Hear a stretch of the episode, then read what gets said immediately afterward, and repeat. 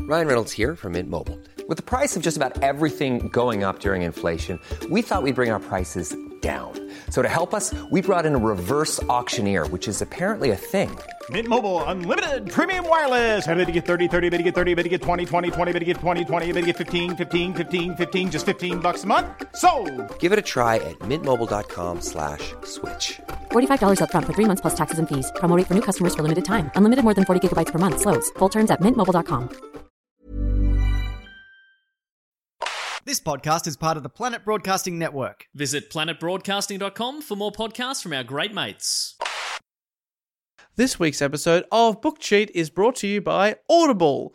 For a limited time, Amazon Prime members can start an Audible membership and save 66% on your first three months, a total of $30 off. Visit audible.com slash bookcheat or text bookcheat to 500 500 to get started today.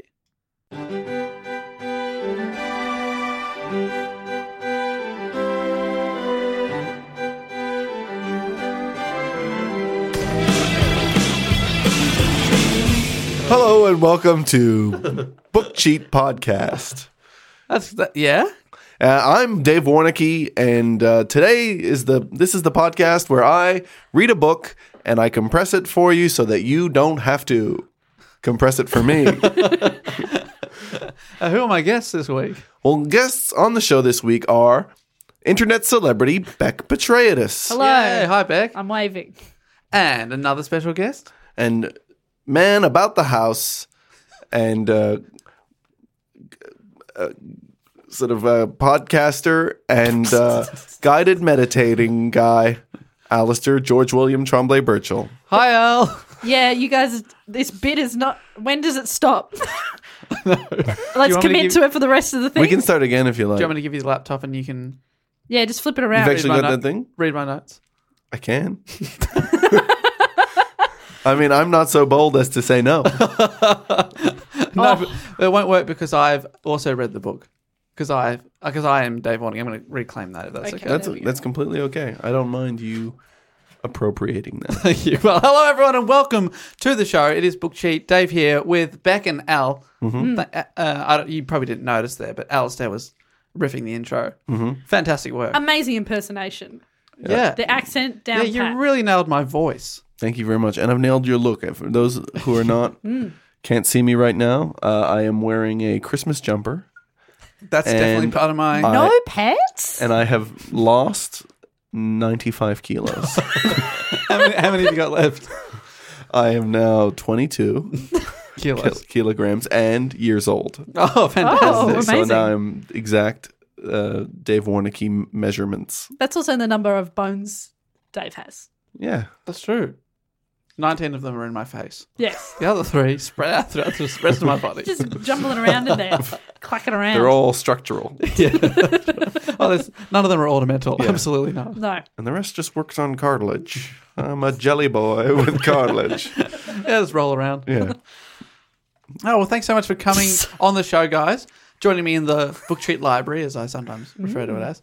Um, how's it been going? You're both returning guests, so great to have you back. Thank you so much. Have you been reading anything lately? Don't disappoint me. No, absolutely. I have continued to attempt to finish my favorite book, Ooh. Please tell us. White Noise by Don. You told us about DeLillo. this last time. Yeah, well, Uh, all right. So it's been a few months. Have you progressed through the pages? it's not at been all? a few months. It's probably been over a year since I did this podcast with you. I reckon six months. I'd Six say. months? Okay, well, I have been reading this book for about seven years, and it's my favorite Wow. book. And I pick it up and I read three pages, and then I go, man, that's good. and then I put it down for about nine months. Oh, and then and then I pick it up, and then it's, occasionally I, I I go on a trip by myself, and then I read about ooh, 90 pages, and then I go- I put it down. I go, oh god, that's so good, like that, and then I f- I forget about it for another thirteen months. oh my God. What? And then, so say you read three pages. Do you reread those three, or do you Some- basically remember? Sometimes if I really like them, I'll just re- re- reread those ones. Yeah, And have you ever finished it? no, Oh, that's How many pages is, is it a thick book? it's only like 300 and something. Oh my pages. God. Yeah. Oh my and it's your soul. favorite. It's my favorite book of What all if it's time. got a terrible ending? You're telling people that it's a, your favorite book without knowing how it finishes. Maybe someone else has read it and they're like judging you harshly. he's he somehow uses magic and it's so funny without really there being any jokes. And even actually, when there are jokes, I almost feel like that ruins it. I just find everything that the people say in the in the in the book is so funny because they say things that are so ridiculous so confidently because they're American and they're their opinions and it's this kind of I think I think it must be a satire. I don't know. I One of haven't those. Oh my I haven't managed to finish reading the book, so I definitely haven't read What if any the- analysis of the book. What if the satirical point at the end is really problematic? it doesn't bother me. The journey was so good. Oh, It's been it's been most taken most of my life to get to this Yeah, point. wow. wow, Ah, that's so. I couldn't stand to do that. Every book I pick up, mostly, I will read it in a day. I d- it's rare that I ever have a book.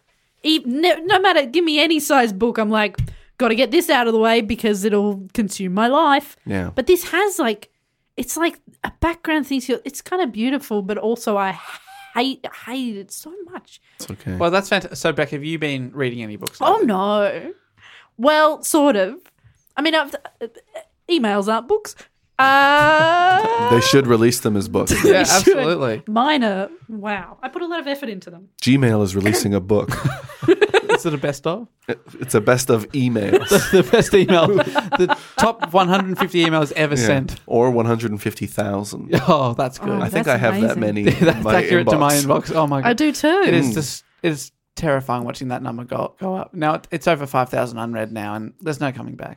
That's like that's like thirty six hours of clicking. If I did it, But and you'll never know if there might be an Uber Eats voucher in there. But oh it no, doesn't matter. There's no way of accessing it quickly. There's no search terms that you can No. use to find that. No, you have to, chronologically is the only way to Yeah. scroll. Fifty at a time. Uh, I've been look. I got real hard back into comics, which I I think they count as books. hardback comics. Uh no. You just got, you just got hardback into them. I got hard back into the 'Cause digital. I love comics. a hardback. Love a hardback. I do. I also love a hardback. but I would consider that more of a graphic novel. yeah, yeah, yeah. Whoopsie-doopsie. So, you're, but you're reading them digitally. Yeah, I Okay. downloaded the Marvel Now app, uh, which I I used to read all the time, and then I sort of dropped off. and Is then there I a is quit there a my- Marvel later app? Get out of here, mate! Ah, that I'm joke's just- I was too just good for joking. this room. Which which character are you uh, mostly into at the moment? Uh, I'm into a whole lot of them. I like Black Widow. I like Winter Soldier. I like Hawkeye. Uh, Ca- yeah, I d- never liked Captain America. Now I'm back in again. Okay, what about Spider Man? Do you like him? I do like Spider Man, but I already read a lot of that back in the day. Same Oh, with Okay. Daredevil. What about Gambit? Nah, Eh, mon chéri, like that. He says that. What does that And mean? he- uh, my my my my cherished my cherished right. one. You know, that was just my cherry. my cherry. Hey, my cherry. that sounds good. Um, yeah, but you know, he throws cards. They blow up. That's cool. That's Yeah. cool. That is, I, I don't know why I haven't got into Gambit. I think I haven't really go, gone over to the X Men side yet. uh, Well, a- As a kid watching the, I used to love the X Men cartoon show, and he was definitely my second favorite Hmm. after Wolverine. See, I didn't watch that show. Maybe that's why I haven't got this. Loved it. What about the guy who'd go like that, and he would Is he farting? What's happening? he would go through walls happening? and things like that. A night night hawker, night hawk, night night stalker, stalker, I stalk don't, night. I don't think we've hit it yet, but I think we're close. yeah, I think I feel think that Night Jake- Walker? No. that Jake G- Gyllenhaal movie had the same name, had a similar name. You know the one where he was a photographer and he would go to crashes. Yeah, I know the one you mean. I think that one has the same name as because I what thought his it name was a is. movie about Alan Cummings' character from X Men. God, what's the name of that? I'm looking it up for you because It's gonna kill ya. But the other thing I've, and then through comics, when I ran out of comics to read, I've Yeah. just dived straight back into fan fiction. And I wonder if anyone's talked about that on Book Sheet before, because I don't know if it counts as books, but it's good. oh, cool. It's a uh, Nightcrawler.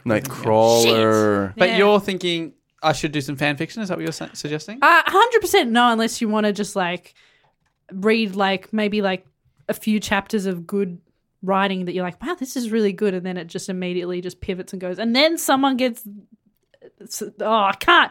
You said not to say anything un G rated. It basically gets un G rated real quick. I know you can get on G rated. Yeah, like people get I don't think- amorous. People get real amorous. Yeah, There's a bit of Th- cuddling. I didn't know what the word frottage meant, but now I do because it's a tag in a lot of them. And then you have to go, do I want to read this? It sounds like it's a good story, but then also you just got to put up with someone who Is frottage the French word for cheese? yes. It goes with my cherries. Ma chérie, and the frottage. but but do you know what? There are I'm I'm doing it a disservice. There are really good free things that people have just put up there Right. and put their heart and soul into and can't make money off. but they them. have to have frottage. Is that like that's no, a, that's a it's- guarantee? It's not a guarantee, Mm. but it just is That's a rule. something that sometimes sneaks in, and you're like, oh, that whoa, okay, yeah, right. yeah. And it's look, there's okay stuff. It's for when you run out of comic books to read. Sure. And I'm, I imagine that Marvel has quite a limited collection. They only are. They have like hundo thousand. Hundo. Get out of there, Ah. men. Okay. I'm not. And then Gotta get into those Nightcrawler. Does he ever get his own comic? And he doesn't matter. I'm sure he would. We've got a book to talk there's a about. book to talk There's about. a bo- book Stop to talk this. Oh. about. There's no frottage in this book. So sorry. There's no cherries in this book. Could there be any frottage in the subtext? Yeah, or in your fan fiction, there could be. Great. Your spin off of this. I'd Mm. love to have some a spin off of this. Now, Beck, I've told you the book, but Al, I haven't told you the book. I'm ready to be amazed. The book this week that I've chosen to talk about on Book Cheat is Joseph Conrad's Heart of Darkness. Oh my god, I've been wanting to hear about this. Ah, really? yeah. Legit. I legit have. Is, is that what um It's the name of my Apocalypse autobiography. Now was based off? of? Apocalypse Now is very loosely based on. it. Look, That's Yeah, what, yeah, right. that's why I want to know what the real one is about. I opened it up once. It was you read a page. Put it No, down. no, three pages. oh, please. my mistake. I'm so sorry. it was very dense. Did you, did you feel find it dense? Yes, dense language, a lot of our description, but very beautifully written too. I thought. Hmm. Yeah, great. Which w- well, I mean, we can talk about this. Um, but neither of you've read Heart of Darkness, then, no. And I, apart from the time you picked it up. I picked it up and then I did put it down. I haven't even touched it. Oh wow! Well, hopefully it will touch you Oh, will it? in my retelling. Oh, okay. For me, it was just a it was an act of frottage, and then I put it back down. And we're done. Yeah, Well, uh, it's been suggested by a few people, so people can suggest what I talk about on the show. And if you want to do that, there's a link in the description of this episode. Uh, you just fill out a little form, and I've been uh, requested to do Heart of Darkness by Ryan Kenrick from Birmingham, Harvey Wiseman from Melbourne, Tink from York in the UK, Hmm. Finton Vaughan from Dundalk, Ireland, Sam Simon from Dublin, Ireland, Nate Dawes from Georgetown in Canada, and Haritz Abayudo from Indonesia. Thank you to all those beautiful names. you know Harvey Wiseman is a listener of my podcast too in the think tank as well. Oh, this is an absolute treat for him. Yeah, abso- I mean, what a crossover episode. this is this is for you, Harvey. Yeah, this is for you, Harvey. Thank you to those legends that uh, did suggest it, but wow, No, this is fortunate. I mean, maybe Harvey suggested that I be on this podcast. Yeah. Is that a thing that maybe he did? Yeah, Great. I'm checking checking the stats now. He definitely said that. Yeah, great. Beck, a fan of your work too. Yay. Has he been just following me around? Yeah, yeah, just a fan of your lifestyle. Yeah. I, I get coffee sometimes. Wow, so, Shouldn't- so relatable. Yep. She's just like one of us. Well, Uh, first published in 1899, just a background here. Heart of Darkness is a novella, read, short novel, by Polish British novelist Joseph Conrad, what year? 1899. Wow, that's so long ago. Yeah. Numbers Yeah. from before. And so one of, it's one of the most acclaimed and debated books of its era. It was published when Joseph Conrad was 42 years old. Doesn't sound that remarkable, but it's quite amazing when you consider he did not speak English fluently until he, in, he was in his 20s. Yeah, wow. I think he was able to write a very eloquently written book. My God. Uh, set in Africa, its depictions of Africans are sometimes accused of being racist, or is sometimes accused, uh, something that has been debated about by scholars and people studying it for decades. Sure. So maybe, This We'll is talk like about the way that. that I've been studying the book that I've been reading for decades. yeah, that's right. They pick it up, I read, read, read three pages, they go, man, that's good. And then they, and They put it back on the shelf. they go, well, he's a bit racist, though. And you go, wait to the end. Yeah. It all explains itself. Yeah. Uh, the main character is a steamship captain on the Congo River, a job that the author Conrad actually had in his 30s. So, in that way, it's heavily based on his earlier life. May I ask, Yes. when you say steamship captain, do you mean a riverboat captain or an ocean boat captain? A river boat. Great. Yeah. Does he wear a hat? I assume so. I was imagining him wearing a hat. And do you think that there's a rivalry between riverboat captains and ocean boat captains? Well, in this story, our guy is both. Wow. He makes the jump. He's the first to make the crossover. That's Can you amazing. believe that? This is actually really exciting for me. I um I asked someone at uh, my local hairdressers that's a chain uh, hair house warehouse. I was like, "Are you rivals with the hair house warehouse that's across the road in the other building?" And they were like, "Yes." And then she got real angry and cut my hair real angry. Well, so, so, be careful if is you're this- asking about rivalries. are is there's what I'm saying. legitimately two hair house warehouses. there are yeah. And Why? No idea. But I was like, I like what your one better. I got real scared. I made a mistake. Anyway, don't ask. I, I'm scared about asking about Yeah, I will. I'll stop interrupting, especially to do with rivalry. rivalries. Well, are scary. do not. You you get a real just- messed up haircut. You cannot afford to th- make anyone with a pair of scissors upset. Or No. a person with a steamboat. Yes, that's true. but- They're not going to run out of steam. Yeah, or who buy ink by the barrel. Don't piss them off. Do not. Ink by the barrel. That's what they. they that's when they talk about don't uh, make fun of anybody who has a printing press. You know, who basically who works in the Oh. media, because then they'll they'll they'll, they'll um, s- I just thought you meant because they'd be real rich because ink is very expensive. yeah. There's also that. Don't get rich enemies. They can afford um, Yeah. Good lawyers. hitmen. All right, and good, good And good lawyers. hitmen. Same thing, am I right? Yeah. All right. Okay. Uh, part one. So there's three parts to this story. Okay. Yep. And I always read the opening line. So the opening line to set the scene is uh, The Nelly, a cruising yawl, swung to her anchor without a flutter of the sails and was at rest. The flood had made. The wind was nearly calm and being bound down the river. The only thing for it was to come to and wait for the turn of the tide. End quote. And thus begins Heart of Darkness. Our book opens on a ship called the Nelly on the mouth of the Thames River outside of London. And then he rides that all the way to Africa. No. So five men are on the deck killing time before the tide goes out, so they can't go anywhere. On the deck, we have the captain, a lawyer, an accountant, a man named Charles Marlowe, and our narrator recounting the story to us. This narrator is never named. Right. But they can't go anywhere until the tide comes out. And one of the men, Ma- Charles Marlowe, starts talking out loud about what it would have been like for the Romans to sail up the Thames when they landed in England 1800 years earlier. He says, They grabbed what they could get for the sake of what was good to be got. It was just robbery with violence, aggravated murder on a great scale, and men going at it blind, as is very proper for those who tackle the darkness. The conquest of the earth, which mostly means the taking it away from those who have a different complexion or slightly flatter noses than ourselves, is not a pretty thing when you look into it too much. End quote. starting to see some of those racist uh, undertones. Yeah, and that's talking about Romans there too. So he's just sort of spitballing. I get the feeling that he's the kind of guy that anytime that there's silence, he fills it with his own voice. yeah. So he speculates what it would have been like when England was a dark place in the world, quote, and it reminds him of a time in his his life when he captained a steamboat up the Congo River in Central Africa. He was at the time an experienced sea captain, Whoa. Oh, what? but after a long journey through Asia, he wanted a new challenge. Riverboat captain. Yeah, riverboat captain. Go the enemy. He joined he betrayed his his he was like a, a race traitor. Oh dear. to the, his race of seaboat captains. oh, I'm I'm out of this goof. I Uh, don't want to be involved. You could have said he jumped ships. See, that's Yes. better. That's better. Yeah. Jumped. I'm not scared of that. No, I know, but I was just trying to use extreme language to describe something relatively mundane. Oh, comedy. I'm there now. I understand. Conceptually. Well done.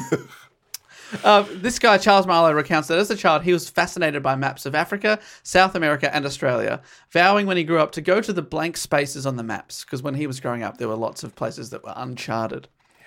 Even though the blank spaces had been filled in and had since become, quote, places of darkness, he was still very keen to head to Africa. His aunt gave him a connection and put him in uh, put in a good word, and before he knew it, he was on his way to the continent to work for an ivory trading company in the Belgian Congo. Oh, this guy's problematic as hell. What's he doing doing that? Stop that. I know, but think about it. Back in those days, there would have been so much ivory. You know, all these elephants that hadn't been killed yet. You know, back it would have they would have been plentiful. Oh, it's so many. It's like the co- the ca- get like eating beef. Yeah, you can Exactly. pop They- down to the shops, get a tusk. the continent would have been flooded with all this megafauna elephants rhino hippopotamus things like that bountiful uh, you know uh, with ivory that you could cut off and then eat their elephant legs Do they do that?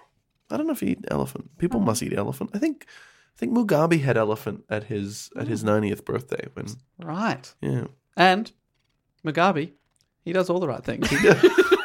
I'm not saying it's the right thing, but you know, when you got a tusk when you're hungry, you're probably going to eat some of that leg. when in Zimbabwe, am I Yeah. right? Exactly. What was the big Flintstones thing? Was that elephant? Stegosaurus. Oh, yeah, they had dinosaurs. Steaks or, or like drumsticks? Stegosaurus. Stegosaurus. Spaghettosaurus. I want them back. Bring him back. Are they already? Maybe they're still there. Hey, while while while, while we're saying silly things, Yes, please. you know when you mentioned that the um that the narrator is unnamed? Yes. Do you think he could be that horse with no name? I was going to suggest that maybe he needed one, and know. that you should give him one. What do you Okay. reckon? What do you? What do you reckon his vibe is? Do you reckon he's like a Steve? I reckon he's more like a Jerry. Jerry, yeah, cool. So you, you think it's a Hmm. guy? Yeah. Sexist. Does he ever mention his? Oh, Jerry genitals? with a G double R I. Okay, yeah, never mind. Yeah, Oh, correct. Jerry could be a girl, actually. Yeah. It could be Yeah. yeah. GE. It could be Geraldine. That's actually a really good choice. I've also been thinking it's called Marvel Unlimited app. So I'm sorry, your joke. Anyway, it doesn't matter. That's not important. I'm just scared of What did you call geeks it? coming after me. Marvel now. they've Different thing. already they've already tweeted. Oh, they've Yeah, already tweeted at I'm me. sorry. aren't now they're sending one saying, "Sorry, you corrected it." You're, you're already dead at this point. they? Yeah. bye bye. There's no second chance. No. Cancelled. So this guy Charles Marley is talking about um, how he applied for the job, got the job. It- he had applied at the right time apparently because the old steamship captain had just been murdered by locals. That is the perfect time to apply for a job. I'm like, oh, there's been a murder. yeah, the old guy was murdered. Would you like to start tomorrow? Love that. Oh my god! I didn't mean an opportunity like this doesn't just come up. so basically, our the story is mostly told by our narrator Jerry, Yeah. who's just quoting Marlowe's story that he told to him. So most of it is just written in quotation marks Yeah, right. from the first person of Marlowe. So it's not. Wait, so he's not telling his story. He's telling a story that was told to him of someone else? Yeah, so he's like, he's like, oh, basically, w- when I was on this uh, boat called the Nelly on the Thames one time with this guy called Charles Marlowe, he told me this wild story, and I went a little something like this. Yeah, cool. That, that kind of feels like it's nicking his gear. So Marlowe is it was the riverboat, ca- uh, the sea captain turned So it's- riverboat captain. Hmm. yeah, steamboat. and he was on a boat with him in the Congo. No, in, on the Thames in, outside Thames. London, and they're like playing dominoes and stuff, and it's super boring. So because they just have to wait for the tide, and he's like, oh. The Ro- oh, Romans, imagine what it would have been like when they came through here. Oh, it probably would have been a little bit like that time that um I went to Africa. Let me tell you a little, Yeah. little thing about that. And so wait, yeah, but he he was in Africa with Marlowe. No, Marlowe just tells him the story. This is like Oh, so Marlowe is the guy on the Thames. Yeah. Okay, right. Apologies. W- And the narrator has just written it down for us. Great. Okay. Hmm. So the narrator's in the Thames, and he's the other guy next to Marlowe, and he's telling the story about some other guy. No, Marlowe's telling the story of his own life. Okay. Does that make sense? So there's one guy who's narrating, who is the narrator, Okay. writing down a story that his friend Marlowe told him. Oh my good lord. I love yeah. it. Okay. I'm so sorry that I was so confused. I thought there was our guy narrator. Those three guys. And the, those three guys, and then he was telling you a story about a, a guy that he worked with who told him a story. no, no, no. Marlowe was just a guy who 30 years earlier or whatever, decades earlier, when he was a young guy, went to Africa, and now he's lived to tell the tale. And he's great. telling Jerry. Can you do graphs in podcasts? I feel like we need a graph. I apologize for my um, ig- ignorance. No, that's to- fine. Basically, all you really need to know about is the guy Charles Marlowe. Yeah. He's our main guy. Yeah. He tells us so he's he's replacing a guy that was killed o- on the steamship. He tells us his predecessor's name was Fresleben, and that later, out of respect, he went and collected the dead man's bones and gave him a proper burial. He'd been killed over a fight with some locals over some chickens, and his body was left where it lay. By the time Marlowe got to him, quote, the grass growing through his ribs was tall enough to hide his bones. There you go. Anyway, Been there for a bit, I reckon. yes, that's- yeah. so he's uh, he's thrown forward there to just give us an example of what he's about to get him, himself into. But he takes the job. He sets off for Africa, having the feeling that he is setting off for the center of the earth on a French steamship that travels down the coast of Africa. The journey takes 30 days, but he finally makes it to the mouth of the river. But really, this is just the beginning of his journey, having to travel another 30 miles on another steamship up the river. So it was a return journey. Well, he doesn't know if he's ever going to come back. Oh, right. Ah. Hey, and has he got the bones or is he already got rid of the bones? Oh no, so the bones. He was just like, oh, later on, I got that guy's bones. Oh, the bones Out was of my way. favorite character. I was excited to see if it came alive. No, the bones aren't coming to Oh, life. okay. He's very, very dead. Ah, what a shame. Our guy Marlo finally makes his first port of call, which is the company's station on the Congo River, but he's not impressed by what he finds. He finds broken down, decaying machinery littering the place. Then, to Marlo's horror, he witnesses six African men chained together at the neck, balancing baskets of earth on their heads. The men were extremely thin and passed within six inches of him, but didn't even look up. These enslaved men were referred to as criminals and refer, uh, forced to work for the company Ugh. Yeah, that's and not- he's quite upset by what he sees. And if that wasn't disturbing enough, he then witnesses uh, dying African men lying against a tree. He describes the scene as, quote, the place where helpers had come to die. He says they were dying slowly. It was very clear. They were not enemies. They were not criminals. They were nothing earthly now, nothing but black shadows of disease and starvation, lying confusedly in the greenish gloom. End quote. I hope this book has a happy ending. Yeah, yeah. well, it is called Heart of Darkness. Well, let's hope that all of those people have a nice dinner at the end of the movie where they then feel good. Hopefully, fingers crossed. It's a it's a movie now. Oh yeah, it's a book. But, but you're making a movie in my mind. yeah, please. is that what I'm Ooh, doing to you that's right beautiful. I'm seeing all the imagery. now? Am I an auteur? You're absolutely an auteur. Thank you so much. You're by you know most aut- auteurs just read the words a summary of the words of another auteur. Yeah, basically. I And it mean, go- goes on and on and on for the rest. You're of doing what the dude in the book did. You're telling us about Mm-hmm. it- something it is you con- it is confusing that I am now re- recounting narrating. Hmm. a story recounted by a narrator of a guy that he was once on a ship with. Yeah. Love that. I'm the real Jerry. Jerry Warnicky. So th- that's his first basically basically experience of the the suffering that's going on in the Belgian Congo at the time, and it was a horrible time for Africans in in in this part of the world. And then, in complete contrast, he then meets the chief accountant of the station, a white man who he describes as quote, "I saw a high starched collar, white cuffs, a light alpaca jacket, snowy trousers, a clean necktie, and varnished boots. No hats, hair parted." brushed, oiled, under a green lined parasol held in a big white hand. He was amazing. He sounds like um, Colonel Sanders from KFC. Does sound a bit like that. Sounds like he would have like lots of available sort of you know deep fried chicken as well. He seems well fed. He just comes across as well fed, even though they didn't mention how portly he might be. But Does you're he in, know your how to- Hmm. mind. The Yeah. move in your mind says well fed. Oh, I was just going to talk about chips. Don't don't mind me. Keep talking about the book. Uh, well, he's talking to the chip guy, Yeah, Colonel Sanders, Ah. the accountant. Marla converses with a well dressed man uh, who tells Marla that once he heads up the river, he will most likely meet a man named Mr. Kurtz, a man he describes as a very remarkable person. Remember Hmm. that name, Kurtz. I will. Okay. he explains that Mr. Kurtz works for the company as an in charge of an ivory trading post, which at the moment is producing more ivory than all of the other trading posts put together. He's an impressive man, this Mr. Kurtz. Well, sounds like he's an elephant murderer. Producing Depends what ivory you're is impressed by. great. Yeah. Well, yes. Uh, the next day, our storyteller left for a uh, 200 mile trek on foot, accompanied by 60 other men. It takes them 15 days, but they finally make it to their final stop, which is the central station. Is this where Kurtz is? No, Kurtz is further up the river, Oh yes. metaphorically speaking. I see what you're and saying. also up the river. but Marlowe immediately gets some bad news. The steamer that he was supposed to captain up the river has been sunk. They tell him that they couldn't wait any longer for him, so two days earlier they decided to go with a less experienced skipper, only to immediately run the steamer into some rocks Okay, and Oh, it's sunk to the bottom of the river. cool move. It's repairable, but it will take months in their current location. And Marlowe thinks to himself that perhaps it was sunk deliberately to keep him from keep him from meeting this mysterious Kurtz. what an expensive thing to do. Although the storyteller isn't sure if that's now him looking back on the situation or if he actually had the thought at the time. It's all very mysterious. it seems to be. Can I guess what happens at the end of this book? I Please. feel like I did that last time, So and I, I was had. right. I reckon the main dude. No, he's alive because he's recounting the story. He can't die.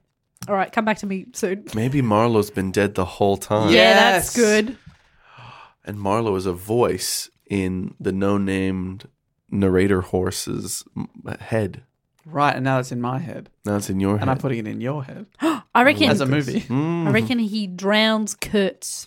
I just think someone gets drowned. This feels like someone's going to get There's so drowned. much water in here. It's Feels just sitting there. It's that Chekhov's gun. You're not going to hang that water on the wall and then not use it I mean, to it'd be drown ridiculous. someone. Chekhov's Chekhov's water. Just trying to hang water on a wall desperately, chucking it at a hook. Just sort of dipping your hand in the water, then flicking it onto the wall, leaving water stains. Imagine walking into a lounge room and there's just water all over the wall, and you're like, oh no, Oh, I'm no. God. gonna drown. Some, This or is I'm cool. Oh. going to drown someone, which is equally as horrifying. I'll have to live with that, or I'll be dead. Oh, both terrible. Hopefully, I'll drown someone, then drown Yeah, myself. thank. That's the only way. And Yeah. what an ending! Curtain. oh, imagine having to hold your own head underwater. Imagine what a beautiful thought that you've painted in people's minds. Talk. I mean, drown. But do you want me to talk or to drown? That's confusing. I'm so sorry. Continue. Well, Mar- well so that's your prediction is that there will be a drowning. We'll see if that comes true. Marlowe meets with the general manager of the tr- central station, the big boss, who gives him a strange feeling of uneasiness. Quote his eyes. This is a, an example of uh, a man who did not speak English until he was in his 20s, writing this fantastic sentence. His eyes, of the usual blue, were perhaps remarkably cold, and certainly could make his glance fall on one as trenchant and heavy as an axe. wow. Imagine that. Trenchant. I don't think I've ever used that word. Yeah. And I've been speaking English since I was about two. Really? Yeah. Well before your twenties. Mm, I've, well, I've been speaking since tw- for 23, since some, uh, for about, no, wait, 33 years, which means it's almost, it's only like 10 years less than, what's his name there?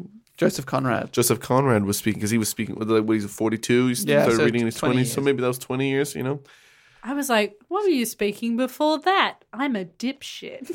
You know those two years Were you before speaking that? French? Was it French? I was speaking French from zero to two, Cool. And then you made Yeah. the switch. and then I switched. I was like, ah, French ain't for me. went- it's not as flexible a You went- language as English. Mon chéri, mon chéri. Mon cherries. Yes, just one day.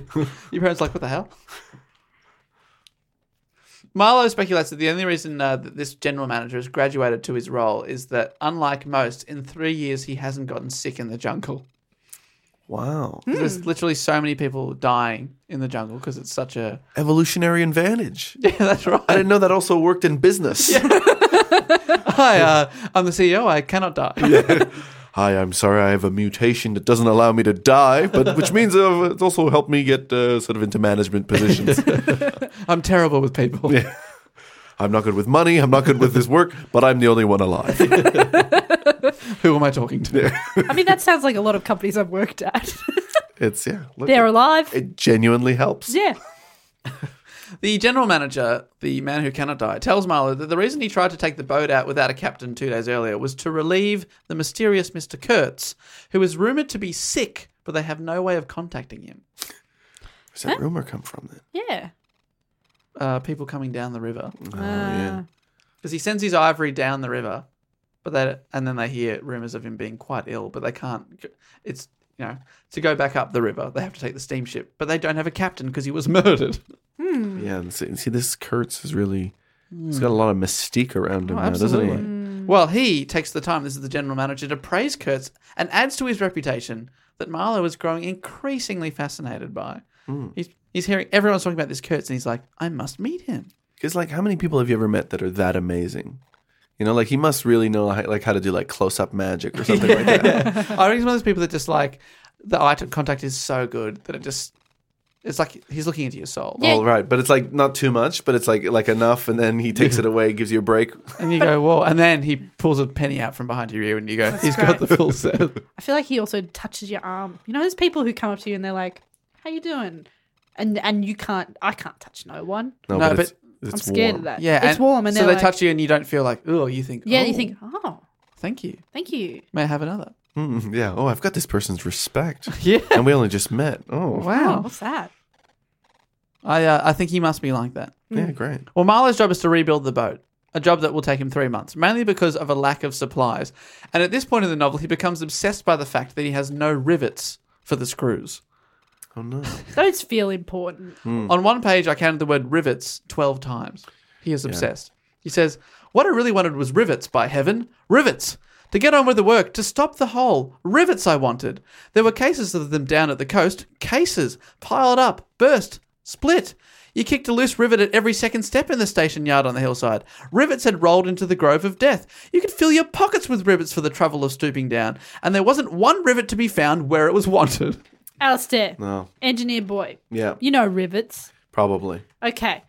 Can you just make anything a rivet? Like, because a rivet is just like, couldn't you just get a bit of wood and screw into the wood and then you Hmm. sort of have a rivet? Is that true? Al, tell us.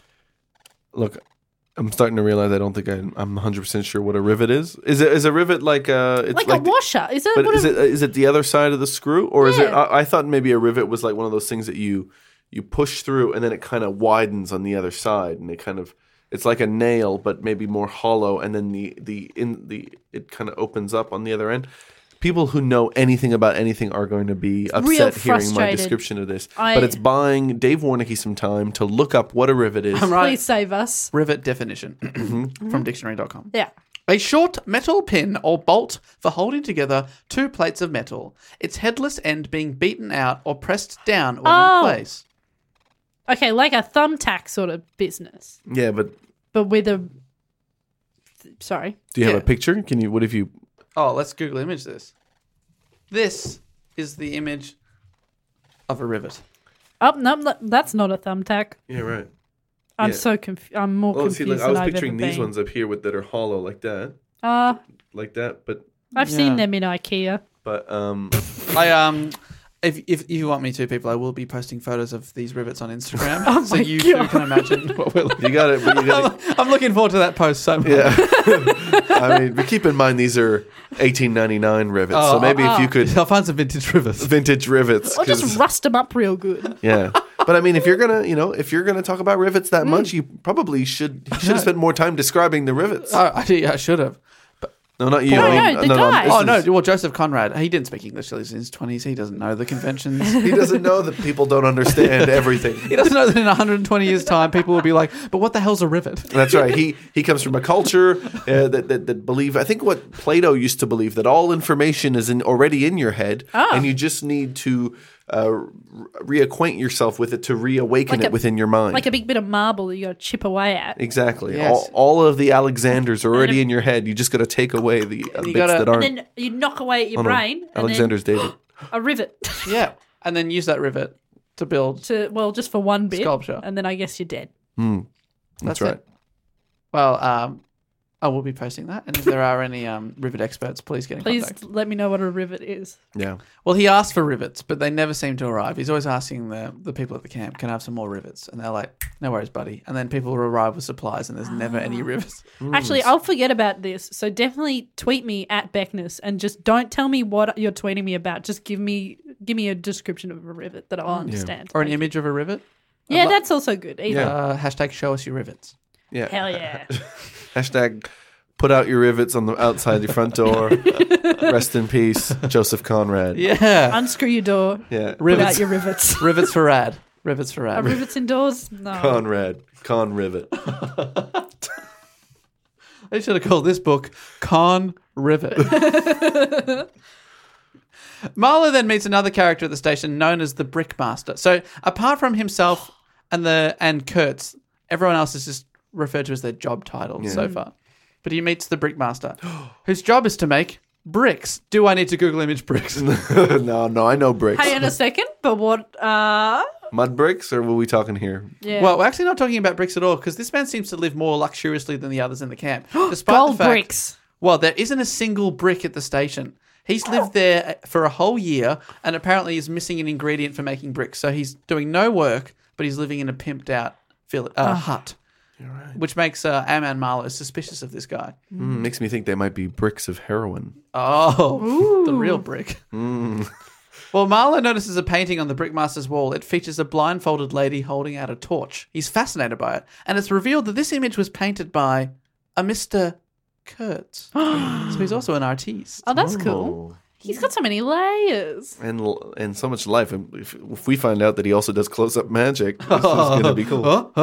Excuse me. Is this your car?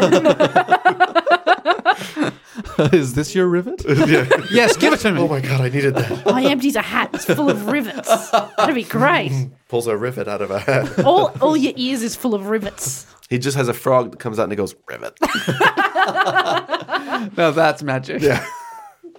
Well, the Brickman then reveals more about s- this Kurtz fellow, saying that he was a bit of a prodigy, handpicked by the handpicked by the heads of the company back in Europe, and is on fast track to senior management. Oh, Within a year, the Brickman speculates he should be deputy, and maybe a year later, maybe even full manager. The Brickman also reveals that he had hoped to be deputy manager, and that Kurtz has probably ruined that plan for him. Uh, I, I worked with this person at Coles. I swear to God, you know those people who are like, "I'm gonna be the manager. I don't care. Give me- Oh, ugh. Just let me stack all the cigarettes up in silence." Why am I so angry about this? it's okay. You don't want to work at Coles. We get it. I don't want to. Well, I, we, we there's get it. You don't want nothing to be the wrong. manager. I don't want to be the manager. Who does? I just want to stack cigarette Well, boxes. the Brickman wants to be the manager, but this Kurtz is going to take his job. You know, what made me think. Imagine a brick boat. Now you're talking. You don't need a single rivet for that. You don't need a rivet. You just need some mortar. You just need some bricks. Because I think you could make one that floats as long as it, when it g- displaces the water, the water doesn't go up, go up above the, the wall height. Would, uh, uh, okay. I think you could do it. I think you could do a, a, a brick boat. Bricks I just just float well enough. well, they don't need to float because it just needs to look. I think it could work. I love it. Yeah. I'm, I, hate look, it so I'll have much. to. d- on the next No. episode I come back on in in about twelve months. Yeah, yeah, yeah. Well, e- by which time you would have read about four or five more pages of White Noise. yeah, white noise. Um, I'll come back and I'll talk to you about a brick boat that maybe already exists. I don't know. I will have done research. I'll do a report report for Do Go On about brick boats. Brickman, a commonly requested topic. You'd be surprised. Yeah. So the Brickman is bagging out Kurtz because he's going to take his job. He's also praising him because he's kind of impressed by how smooth an operator he is. The man seems to stuck up to Marlowe as well because he thinks that he too was handpicked by the same people in Europe to be the ship's captain. This is untrue, but he does not correct the man as he wants to uh, sort of have a power over him. So Hmm. he's like, "Yeah, yeah, yeah, I was handpicked. Um, yeah, I'm powerful. Whatever." Hmm. Uh, the end of part one, which is the essentially the whole first half of the book, is Marlowe celebrating a lot when he is told that rivets are on their way. he is very, Yes. very happy. He celebrates even before he gets them. Yeah, but three weeks go by and they never come. Oh no. And then he gives up on them. This has got to be Kurtz's work. I reckon it's Star Trek's fault, or Yeah, maybe yeah, that's right. Yeah. No one ever signs for no it. one signed for it or like the bit of paper got lost in the rain you got to go down to that warehouse it's Oh. in that weird place and go knock and they're like they're always angry you're there you're like i'm here to pick up a package Mm-hmm. they're like get out of here All Oh, we have is rivets here. we got nothing for you. No, That's what I want. I want rivets. Ah, God. take more rivets If you don't claim them, I get to keep those rivets. a rivet factory. yeah. So he doesn't get his rivets, but what does arrive is a group of white men called the El Dorado Exploring Expedition, who are intent on getting rich by taking any African resources they can. They are no good. The leader of the expedition is the station manager's uncle, and Marlowe notices them talking alone together a lot, and it's all a bit sus. End of part one. Whoa. Do you think that they're going to need a riverboat captain? Maybe. I hope so. Hey, book cheaters, Dave here to quickly tell you that this week's episode of Book Cheat is brought to you by Audible. Audible, of course, offering an unmatched selection of audiobooks and other audio products. And listen up, Amazon Prime members. For a limited time, you can start an Audible membership and save 66% on your first three months, which is a total of $30 off. That's like getting three months for the price of one. You'll pay just $4.95 a month for the first three months, and after that, it's only $14.95 per month. This offer is valid for a limited time from the 1st of July 2019 until the 31st of July 2019. And I always provide a recommendation for an Audible audiobook that I've been really enjoying this month. And this month, it makes sense because I've been really enjoying listening to Heart of Darkness on Audible, the version narrated and performed by Sir Kenneth Branagh. It's fantastic. He's really a, a fantastic actor. And uh, I read the book and then I went back and listened to it, uh, read by Kenneth Branagh in the car. And man, maybe if you're like me and you are busy, you're out and, out and about on the road, that would be my first recommendation would be to, if you want to get more out of Heart of Darkness, listen to the Kenneth Branagh version. If you want to take advantage of this special offer, all you have to do is visit audible.com slash bookcheat or text bookcheat to 500 500 and get started today. One more time, visit audible.com slash bookcheat or text bookcheat to 500 500. Thanks, Audible. Now back to Heart of Darkness. Hey, I'm Ryan Reynolds. Recently, I asked Mint Mobile's legal team if big wireless companies are allowed to raise prices due to inflation. They said yes. And then when I asked if raising prices technically violates those onerous two year contracts, they said, What the f are you talking about, you insane Hollywood ass? f- a-" So to recap, we're cutting the price of Mint Unlimited from $30 a month to just $15 a month. Give it a try at mintmobile.com slash switch. $45 upfront for three months plus taxes and fees. Promo rate for new customers for limited time. Unlimited more than 40 gigabytes per month. Slows. Full terms at mintmobile.com. I like the idea of a. Is that the cliffhanger? It's a bit sus. It's a- this is Stay tuned. Pretty, stu- pretty sasso. Well, actually, um, immediately do stay tuned because part two opens with one night whilst lying on the deck of the steamer that he's repairing. Marlowe overhears part of a conversation between the manager and his uncle from the exploring expedition. He's lying there; they don't know he's there, so he's able to hear parts of what they're saying, and he tells us what he what he's heard.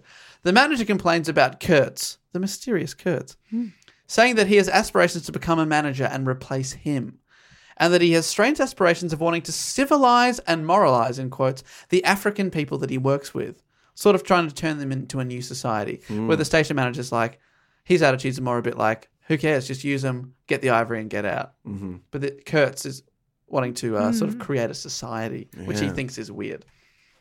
The manager tells his uncle of a time about a year earlier when Kurtz sent down a canoe of high grade ivory, but after three miles, he was traveling with the canoes, he turned back basically on his own and went back to his station. When the ivory arrived, it came with a note telling the company to stop sending him inferior men. And then there was a rumor, this is when the rumor started, that Kurtz himself was quite sick, and that's why he had to turn back. And no one Hmm. has heard anything since, and it's been a whole year. So the ivory keeps coming, but they don't know anything about the guy. All right. Do you think he set up an op- sorry, you yeah. go. Oh, new prediction. Yeah. Yes. He works out how to clone elephants.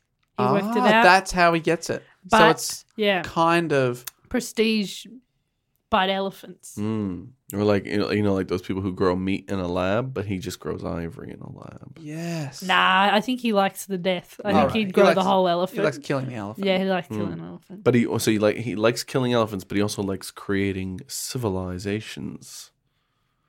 Hmm. Yes, this is true. Around killing elephants. That's the whole mm. oh vibe. yeah, it's weird. Yeah. It's still Yeah. weird. Well, I guess you know a lot of great civilizations had human sacrifice. You could do the sa- similar thing with sacrificing elephants.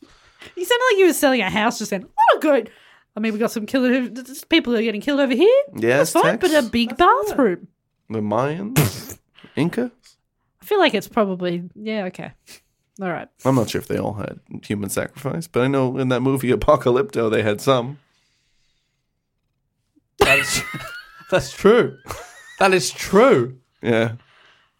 You know what? What would be spookiest of all? Human ivory. If they Oh. killed us for our teeth. I know there's no ivory in there, but you could imagine at some point there was somebody who thought that yeah, there for was. a long time. Yeah. you couldn't be sure. You can make a real tiny piano. One of those toy pianos, or like one of those mouth pianos that goes like boing, doing, ding, dang, doing, ding, dang, ding, ding, dang, boing, boing, doing, doing, doing. Do we know those pianos, Ben? Maybe that's a mouth organ. Oh, that's a harmonica. No, boing, ding, dang, ding, dong, dong, ding, dong, Imagine ding, that dang, someone ding, dong, uh, ding. someone removes your teeth and then they're like, "Here you go," and they give you a, a mouth organ to play. This is my teeth now. And you've got to talk through that. Yeah, instead of yeah. like, you don't have to, I, I know that t- teeth don't take away your voice if you get, remove them, but I'm help me. I don't have a voice anymore. Got this organ now. It'd be funnier with a harmonica. Yeah. Everyone just, we took his voice, but we gave him a harmonica. just playing real sad harmonica noises all the Mm. time. Brr, brr. How you doing, Gepepe? And he goes. I don't know. He communicates through song. oh, he's having a having a bad day. He, he used to talk so much. now he sings with his harmonica. Oh, I don't know what I'm doing. I'm so sorry. Well, so our guy uh, Marlowe is still lying on a ship listening to this conversation. The manager also mentions to his uncle another rogue trader in the area near Kurtz, a wanderer who he does not trust at all. His uncle tells him that he should go up there and sort it out by hanging the wanderer to set an example for everyone. The uncle's Usually when you're sending examples, you like just like send an email out, like a group Mm. email that's like, hey, Yeah. hey man. hey man, uh, get out or I'll hang you. Um, I think you should turn the toaster down. Everyone stop turning the toaster up, you're burning the toast. That sounds like, like an entry from Gmail's 150 greatest emails. That was actually a very good email. I'm referencing a real email. It was a great email. Everyone, t- t- toasters, you don't actually, those numbers, they're just, It's a definition. It's a it, it measures time. yes, it Not doesn't heat. measure heat. You're not going to get, so just stop it. Yes, Becky, you and I worked in the same office when people were burning toast every day. Every day. Because I they'd was be like, oh, I'm in a rush. I'll put it on five. No, no, that means it will take five minutes. And then you le- have like a half an office of people thinking they're having a perpetual stroke. I worked in that office at that same time, and I gotta say, yes, that, this is all true. I'm corroborating these two what you would might consider liars uh, stories. Thank goodness. Jeepers. hey, I backed you on your apocalypto claims. Thank you. Yes, after a fair bit of silence. You know, silence that suggested you didn't you didn't tr- trust my story. No, it was messaging me going, has he just forgotten the name of Apocalypse now? Then I remembered that there was actually a different Mm. film called Apocalypto. great. Great Mel work. Gibson film, but he wasn't in it.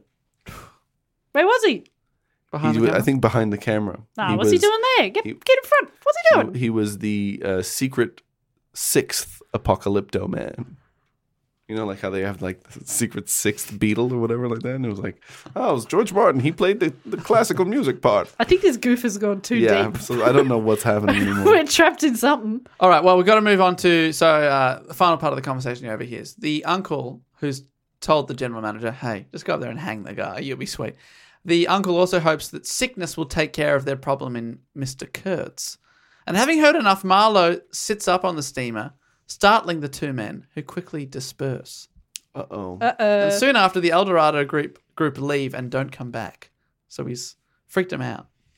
Yeah, right. They just don't want people to know that. Know their business. I'm so scared of people overhearing conversations that I might have. Like I'm, s I cover up my phone sometimes. I'm that paranoid. but are you about it. texting about hanging people? all the time? Oh, right. Oh no! I've revealed it. No, but I just yeah, and also the f- yeah. Why were they talking about that in such an open? Like I, if I was going to talk about hanging someone, Mm. like I'd maybe go sit in a like the corner of a cafe Yeah, so that's a good get away from people. Yeah. Go to like a cafe. to a cafe. Yeah, yeah, no yeah, yeah. one will hear you there. Oh, no. But also, like, why would he make himself get seen when he's just heard that these people are more than happy to take a life? Yeah, I know it, it is a strange move, but apparently they uh, they disperse before they know it's him. They just see someone sit up. Oh, and okay. We gotta get that. That's his claim anyway. But I, There could have been it could have been Kurtz for all they know. yeah, yeah. Wow. Well, finally, the steamer is repaired, and Marlowe, the manager, and a group of locals referred to as pilgrims, aka friendlier African men, set off up the river to find this Kurtz. Marlowe is stoked to not sink the ship on day one, having never sailed a steamship before, particularly in these treacherous conditions. Treacherous. Did I say that right? Hmm. You absolutely nailed it. Thank you. He describes it as quote, imagine a blindfolded man set to drive a van over a bad road. End quote. Wow. Who set that blind man to do that? And also, this is before vans we know it. Yeah, that's what I was going to say. What type of van was it? I'm guessing In a horse and 1899? cart. I would have said a Ford. like a Ford Transit. Ford Transit. Did they have like Hiluxes, but they had horses on the front? I think so. I guess so. Yeah, it's exactly the Must same have. body shape, but uh, it's just two horses. Yeah. That's cool. It would have been a Tarago, but with about 16 donkeys on the front. pulling pulling people along. Uh, he also said, "quote More than once, this is describing the steamship. More than once, she had to wade for a bit, with twenty cannibals splashing around and pushing. We had enlisted some of these chaps on the way for a crew. Fine fellows, cannibals, in their place. They were men one could work with, and I am grateful to them. And after all, they did not eat each other before my face." End quote. So that's nice. I mean, it- it's got a little bit of the uh, I have no problem with what they do as long as they don't do it in front of me. Yeah, totally. it's totally written like that, isn't it? Yeah, but you know, I guess uh, I guess cannibals. I probably don't want to see them eating hu- humans. I don't know. I think I'd want to see it- the meaning, like one, just to know it's not me. Like if you go, okay, you're a fool now. That's like true. if you never see the meaning, that feels suspicious. Well, actually, so apparently he wr- writes about it. They come on board, and the deal is that they're not going to eat people. So they bring on hippo meat, which starts going off, and then they have nothing to eat. Ah. Yeah. Uh-oh. These cannibals. Not a good, not a good thing to do. Not a good thing, but Hungry there cannibals. should be a lot of fish around in that river, maybe. But they don't like fish. They like humans. No, but feels like it's one of those things you would just have like at Christmas or whatever, like turkey. You know, like Yeah. yeah, you know, cannibal Carve it can up. eat human all the time. You gotta eat some vegetables and stuff. But also, everything tastes like chicken, so d- just chickens might be a good option too. It's Mm-hmm. Yeah. interesting they went straight to hippo. Well, that Yeah. old riverboat captain got Yeah, got chicken. killed over some chickens. Oh, No one's ever been killed over some hippos though. No, Apparently- Mm. except for uh, people by the hippos. yeah, like lots hippos. of yeah. Like they're un- very under dangerous. some hippos, people have been killed, but Mm. not over them. There was a hippopotamus eating cake on a hospital once, and I wonder where he got that cake from. Do you reckon he stole it off someone after he put them in the hospital? Oh no. Took it from took it from their their tray. Was that a hippopotamus? Yeah, but I don't think he was on a hospital; he was just on a house. What if I put him on a hospital? Well, she- at some point, she does go to see the doctor, Oh, and then the hippo's knee is also bleeding, like hers. But then there's a part in that book where she goes, "I know we're, I'm doing a different book now." No, please, this is a sub sub book. Yeah, sub Al book. put her own book to book. Yeah, we're sale. bringing her No, book. Becky, you said you haven't read in- anything in a while, and I beg Yeah. to differ. I've read Um, this oh, picture book. I about forgot. it. I'm reading constantly picture books. wow. because I have a son, and so I'm reading some Dr. Zeus. I'm reading some other names that you won't recognize. With Julia Donaldson, you know, like that's the Gruffalo and uh, Oh, that's cool. Zog. And uh, I love Zog. do you like Zog? I don't know Zog, but I know Do you the like Gruffalo. Mog? Who's Mog again? Cat. Oh, I think, I think I do The, uh, have. the author recently died. It was- yeah. Oh, she's the good lady who did um, the tiger who came to tea. Yes. Mm, I've read that. Yeah, they're good. Do you need this? Would be like the because I know book cheat you read and you summarize and compress, whereas these would be like little tiny episodes where we summarize picture books. Oh, Or- that could be good. We could That would do actually be two or kinda three minute fun. mini episodes. yeah. There's some good some some good Dr. Zeus stuff. There's some really good, you know, um there's a Fireman Sam one that's about Oh. six pages. That's great if you want to get through. You go, all right, read your two books before bed, and you're you're done in a minute and a half. Oh, amazing. And you can't argue with that. That's maths. As I love maths, And I do. I, I have time to do some maths with him. Do you say I love maths and then turn the light out and Yeah, leave? good night. I love maths. Hey, you program them young. They love maths. yeah, that's right. Do you love Grug? You know, Grog feels like garbage. I've read a lot of them. Dare you? They are like he wasn't trying when he wrote those. He's a hairy boy just trying to get about. What is he? Is he a pine cone? Is he a? is he, he looks like a pine tree that Is he a was. caveman? Yeah, I think he might have been part pinecone. That feels Ah, that's like it. it. it's. We're looking at what Grug is. okay, what's Grug? We did it for rivets. We're doing it for Grog. yeah. Does anyone? I feel like is Grug a international reference? Australian fictional character and appearing, No. appearing in books Whoops. between 1979 and 1992. What is a Grug? like he, they all the, most of the stories don't make sense. When he when Kara the snake comes out, it's one of the most hideous looking snakes I've ever seen. That's good though. It's teaching Aussie kids not to go near snakes. There's some They're of the scary. some of the books. I mean, look, I've read them uh, numerous times, but they they do not hold enough together. You've studied them. I've st- oh, I mean, once you read them a few times, you go, "I'm sorry, sir, but this was not good writing." But maybe, maybe it doesn't matter. I mean, the kid likes it, so That's I guess right. he's nailed it. Really, I like the idea of Grug, but now I'm worried that maybe, maybe he's problematic. Maybe he's not woke enough for this generation. Well, Wikipedia refers to him as resembling a small striped haystack with a face. yeah, that's Uh, what that's- he looks that's like. fair, yeah. yeah. Began his life as the top of a borrowung tree. There we go. Yeah, I thought he was a tree. Oh, there you go. Well, that makes Ah. even less sense than I thought it would. Yeah. Uh, Ah. Anyway, back to um Africa. Sorry. Well, we were talking about cannibals, but they're drifting along very slowly in this steam powered boat. Before 50 miles from where they hope to find Kurt City Station, they find a previously inhabited hut, but is now uh, abandoned, and a pile of wood with a note that says, Wood for you. Hurry up. Approach cautiously. What? Jeez, that's, a, Serious. that's an ominous message. They use the firewood to burn and create steam, but Marlowe feels it's touch and go without the sh- that the ship will actually make it. The idea of meeting this mysterious Kurtz keeping keeps him going, becoming almost an obsession by this point. He really, really wants to meet Kurtz. I mean, he sounds like a great guy. yeah, I just want to shake his hand. Finally, when just a few miles from Kurtz, the sun sets and Marlowe wants to continue, but the manager insists that they should wait until morning because it's unsafe to travel at night, so they do. But when the sun rises, they are surrounded by a dense fog and can't see anything. The crew start to panic when they hear a loud cry from the banks of the river and voices of African tribesmen. Feeling like sitting ducks in the fog, the men on the ship prepare to be attacked. The white men on board being much more terrified than their local crew. The fog lifts before they attack uh, before they are attacked, and they continue on their journey before finding themselves in a very narrow channel of water. And suddenly, a spear strikes the ship and pierces the helmsman steering the boat.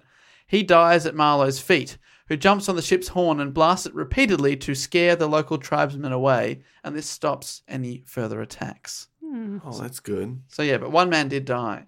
Yeah, I mean, that's bad. Sorry if it sounded like I was saying that was good. Hey, no, th- yeah, that's better than everyone dying. Yeah, that's true. And also the fact that a horn could be such an effective weapon. They, did they try that in the Second World War? They should have. Yeah. just one big horn. Oh. oh, Want- Run! Oh no, it sounds huge. He's going to need more rivets, isn't he? Are we going to have to hear about rivets again? He's Uh, got a big hole in his shippo. There's no more rivets in this this part anyway. For so a man's dying at his feet, and for all he can think about is how Kurtz is probably also dead, and how he feels very disappointed by this. He'll never get to meet or shake this man's hand. And how does he vent his frustration? He throws a pair of shoes overboard into the river. That is what I do. I cannot explain that this passage, but he gets quite mad that Kurtz is probably dead and throws a brand new pair of shoes. into like the a river. spare pair? Yeah. You don't really need shoes on a boat. It's kind of like being inside. It's because it's got like what wooden floors. You'd probably mess it up a bit if you just scuffed it with your shoes over and over true. again. Yeah, This is you'd probably tr- sensible. Maybe that's what he was doing. I didn't Tracking get that dirt before. through the whole thing. I didn't get that before. it makes sense now. But he admits he was wrong. He flashes forward and says he and uh, to a scene where he does get to speak to Kurtz, and uh, flashes forward to a meeting and uh, tells us more about the man. He was half English. This is Kurtz, half French, and had been educated in England and had a fiance back in Europe. The International Society for the Suppression of Savage Customs. Now that sounds like a racist society Yeah. Yeah. had entrusted Kurtz with the making of a report for its future guidance, which he had written. Marlowe later read this report, which was eloquently written, but at the bottom a handwritten note had been added by Kurtz that read, quote, exterminate all the brutes. Oh no.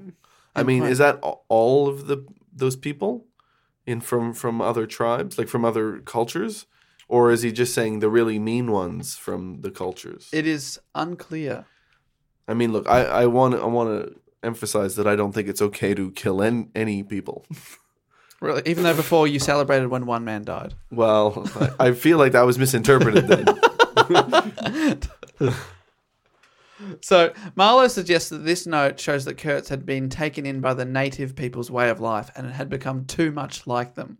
He had assumed a position of power with the locals and had been a participant in quote unspeakable rites, implying that sacrifices had been na- made in his name. So that's all a bit like, oh, okay, this Kurtz character's taking a dark turn. But we flash back to Marlowe on the steamship, so that was a flash forward. wow. So now we've we've actually we we know that he does meet him. Yeah, we know. We know that he meets Kurtz. And they finally arrive at the station where Kurtz is, and as they dock, a white Russian man approaches them. He reveals he was the one that left them the wood and the note. And Marlowe realizes that this is the man that the manager had complained to his uncle about, who was uh, hanging around. Yeah, hanging out, possibly stealing Wanderer? over. Is The that what it Wanderer, is? yeah. Yeah. So he's the Wanderer, and uh, the one that the uncle said, just go up there and hang him. The Russian tells Marlowe that the natives attacked them only because they do not want the white men to take their leader, Kurtz, away. So Kurtz has become leader of the tribe. The trader talks of Kurtz, this is the Russian, as if he is some sort of guru that you listen to rather than talk to, and credits Kurtz with enlarging his mind. End quote. Wow. So he's a real, yeah, he's a real, real guru. So that is the end of the uh, second part. There's only a short uh, final part to go. Beck, do you want to make any predictions? How are you feeling now? I still feel like there'll be a drowning. Okay, no one's drowned. Someone has been speared to death. Maybe Kurt uh, was ghost all along. Maybe, maybe one of them. Too bad. Um, I haven't seen Apocalypse now, so I can't make any predictions based on actual things. But it was referenced in Buffy once. Okay. So is Sounds Principal Snyder going to pop up and then talk to Xander about something? Uh, I I think so. I've nailed it. Um, I think that maybe uh, our Marlowe is going to be romanced by this way of life here and how he could maybe be do really well, you know, in this whatever whatever uh, Kurtz has seen is beautiful and and what he's you know has, has attracted him to this place. Maybe Marlowe will also love. And he'll stay there for a bit, but then go back to the Thames and start telling stories. And Oh then- yeah, of course. He's got to go back to the town. Yeah. But then he'll maybe Kurtz dies by elephant stampede. That'd be kind of fun. Mm, yeah. Or he falls off a pier into a pile of ivory Ah, and s- gets stabbing? pierced by Oh, the that's st- good. stabber. Uh, not a stabber, but a. Uh, a, a, a s- what's the No, they're called on the- stabbers. yeah, what's the stabbers on the side of an Tusks. elephant? Tusks. Stabbers. Mm. Yeah, an elephant's t- stabber. Stabbers. So ivory irony right there. I like that. Ivory and irony. Part three. Yes. The final part. A Russian man speaks of when he first met Kurtz. They camped in the forest together, and he again says the, ma- the man enlarged his mind. He remarks that Kurtz shouldn't be judged as a normal man, but something else. Like, Marla- a- like part man, part beast. yeah, yeah. Great. Part elephant. More of a close up magician. Oh, you should 100% judge magicians. They've made some life choices that are questionable. So he's still on the uh, the the steamship at this point. He looks up the hill with binoculars to the hut where Kurtz lives, and sees objects on top of fence posts. He thinks they're ornaments at first, but on closer inspections, he realizes they are human heads Mm, Oh, surrounding the, this man Kurt's hut. He's like, "That's a bit strange."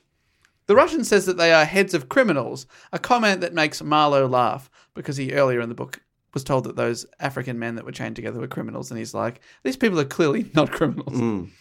The so called pilgrims emerge from the hut carrying the sick Kurtz on a stretcher and bring him down to the boat.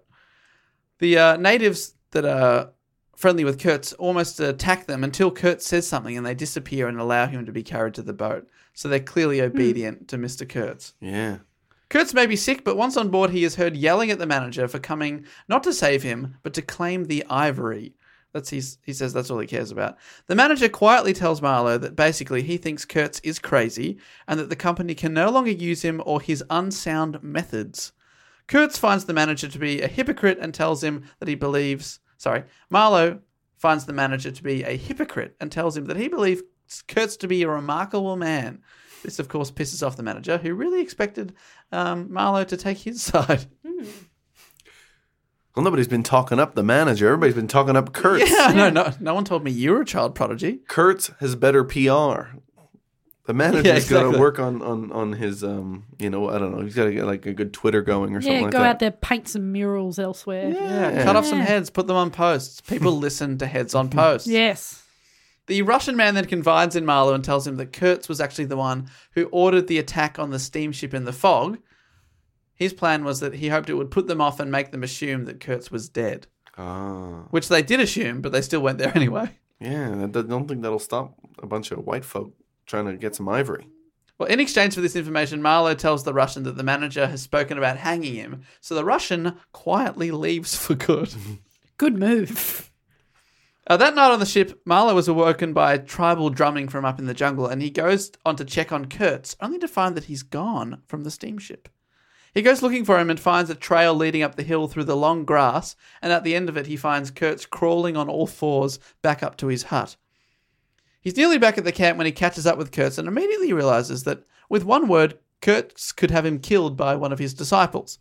So Marlowe threatens to smash his head with a rock if he does this, and Kurtz says, I was on the threshold of great things. He is clearly a broken man. Imagine being threatened with a rock and you say, I nearly did something good once. But also, like, what? He- th- He's like, I'm scared this guy might get people to jump me, I'll threaten him. That'll stop him. Yeah. Well, he says, if you say anything, I will break your head with this rock. And he goes, okay, I once did something good. Marlo, who's basically talking a man back from, from a ledge, hears him, uh, tells him that back home he is thought of as a success and convinces him to come back to the ship so he can go home and be a success again. So the two men return to the ship without anyone else knowing that he tried to escape. And the next day, the steamer heads back down the river with the native people watching on as their leader departs for good.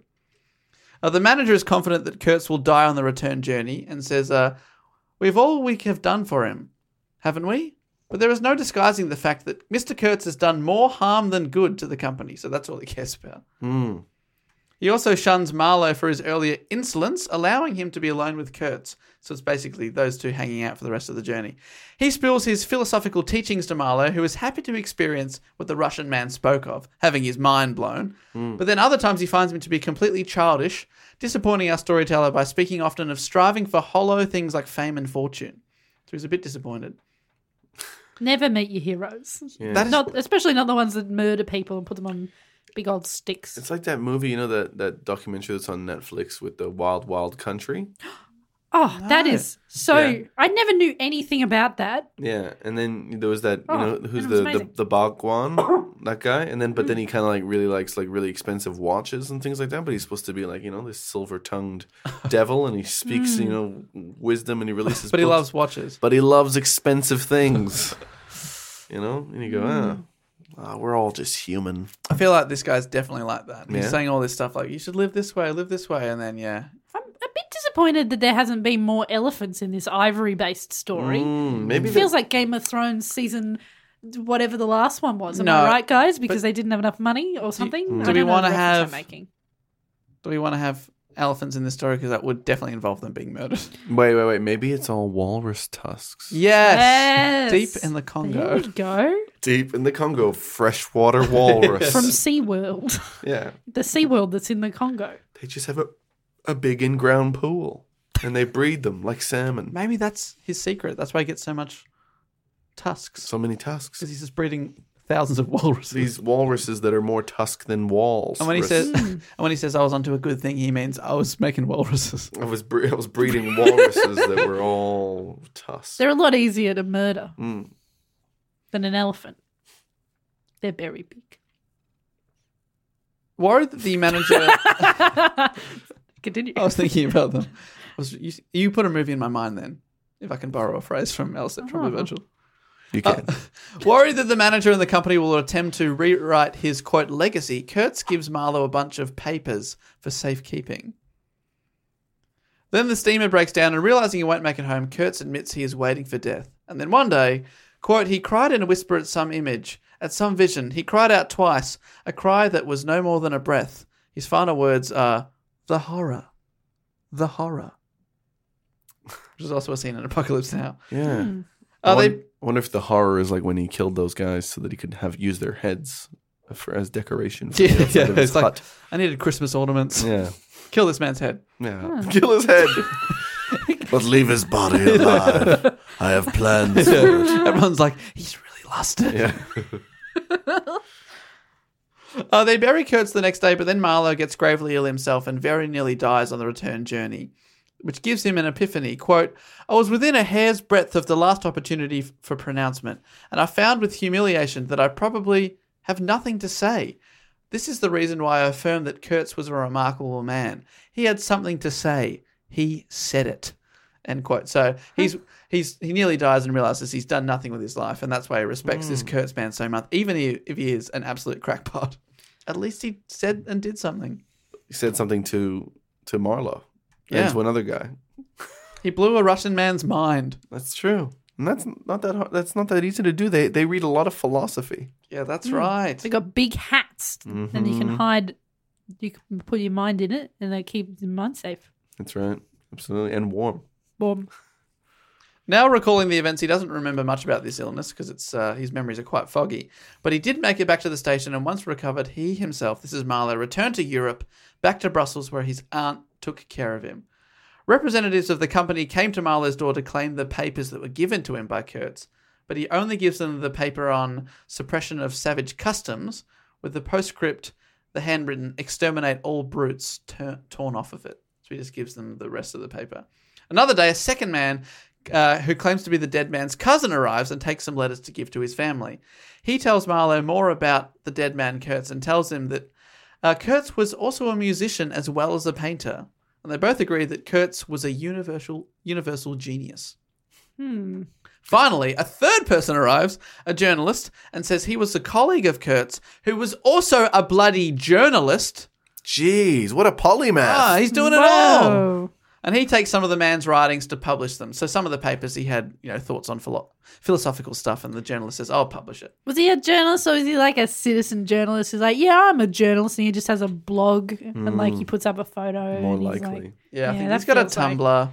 yeah. he's got a it's- bedroom that looks out onto a street, and he just puts up little, you know, like a little bit of parchment onto the window so that people read it when they go by. and he just yells, "Extra, extra!" Extra, extra, read all about it. if you co- approach my window, I feel like you could just roll that up and then throw it at people like a newspaper. Absolutely. You could deliver your own newspapers. People could do it. People do it all the time. They write a newspaper and they deliver it themselves. oh right, yeah, of course, I've seen Yeah, that. Yeah. every day. That's how Murdoch. Do you mean got Big started. W? Hey? Big W do that. Big W do it. I always unravel. I'm like, oh, A lot of pizza places. pants. They write up their own newspaper, which is mostly types of pizza that they sell, yeah. Oh, and then deliver it to your house. I Uh-huh. get a lot of newspapers from real estate agents telling me that I can buy things in my building. It's really That's nice. confusing. Yeah. Right, you're I'm- like, but I have a home and I'm, already, in the there. building. Yeah. But they're like, maybe you want two houses in this building. I don't like that newspaper. Mm. yeah. But yet it Yeah, keeps they- coming. So you saying that they're the enemy of the people, those journalists? Yes. Great. Are they all enemies of the people? All enemies of the people. we did it. Our final, our final part of the story is Marlo goes to see uh, Kurtz's fiance that he mentioned to him once to give her what he has left of the things that Kurtz left him. By now, it's just a few photos and some letters. By this point, Kurtz had been dead a year, but his fiance that Kurtz referred to as his intended. Never heard that phrase before. Mm. My intended, quite like that. Who is st- she's still in mourning for the man. That's how how great this guy was. He was gone. He's been dead for a year, and before that, had been living in the jungles of Africa for several years. Or That's for, crazy. For at least a year, and she's still mourning. What it. a patient w- woman. yeah. And also, he took many lovers in Africa. Okay. But she doesn't need to know that. No. And he took a lot of the heads. of Yeah. people. Oh, yeah. She, Both types. no. Well, the fiance asks if he was close with Kurtz, and Marlowe tells her, "quote I knew him as well as it is possible for one man to know another." Marlo said that? Yeah. It's I like, That- spent a few days with him. didn't he? That's very he's like, strange. uh, I probably was more obsessed with him than even you were. So Yeah. oh, he's like a super fan. Yeah, well, he's he- like a Kurt Stan. He's Yeah. a Kurt Stan. He totally is. Well, he even he brags to her as well. He says uh, that he was there when he died, and that he even heard his final words. And the woman asked Marlowe what the words were. Remember, they were the horror, the horror. And he instead says the last words he pronounced was your name. And she says, "I knew it. I was sure." Oh, that's an awful. he- oh, cool. Can I just mention that Kurt Stan sounds like a country in the USSR, or Oh. in the former USSR. Totally does. does. Kurtztown. They have a space program that's never been to space. But they launch a lot. it's a 100% fail rate. Oh well, try, let's rebuild. Again, I feel like we nearly got there that time. Just throwing things. They don't at the do it with sky. maths. They do it with trial and error. Yep. We'll rebuild. That's the country's motto. Kurt Stan, we will rebuild. the final line of Heart of Darkness snaps back to our narrator on the ship on the Thames, the one who was recounting Marlowe's story. So the one listening to the story and then telling us about it. It goes back to him on the Thames. He says, Marlowe ceased and sat apart, indistinct and silent, in the pose of a meditating Buddha. Nobody moved for a time. We have lost the first of the ebb, said the director suddenly. That's the captain of the ship. I raised my head. The offing was barred by the black bank of clouds, and the tranquil waterway leading to the uttermost ends of the earth flowed sombre under an overcast sky. It seemed to lead into the heart of an immense darkness. end quote, and finish novel. I was legitimately going to guess earlier. I was like, I bet it ends on Heart of Darkness. I thought that.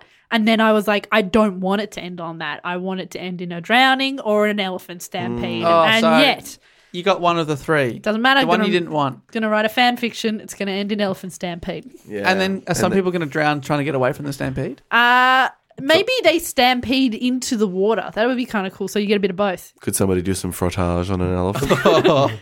Please. Jesus. Uh, okay. I'm not sure what frottage is, But- but I'm guessing it's dry humping. I'm guessing it's cheesy. It's. Is I mean, it is it can a big be. is it a bigger stringer?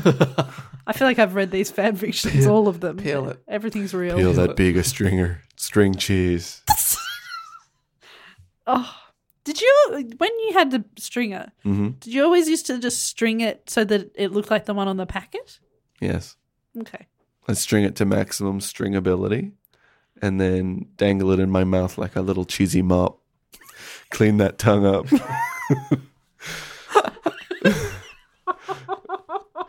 I feel like clean that tongue up. And for you, clean means dairy. this is the real heart of darkness. oh wow.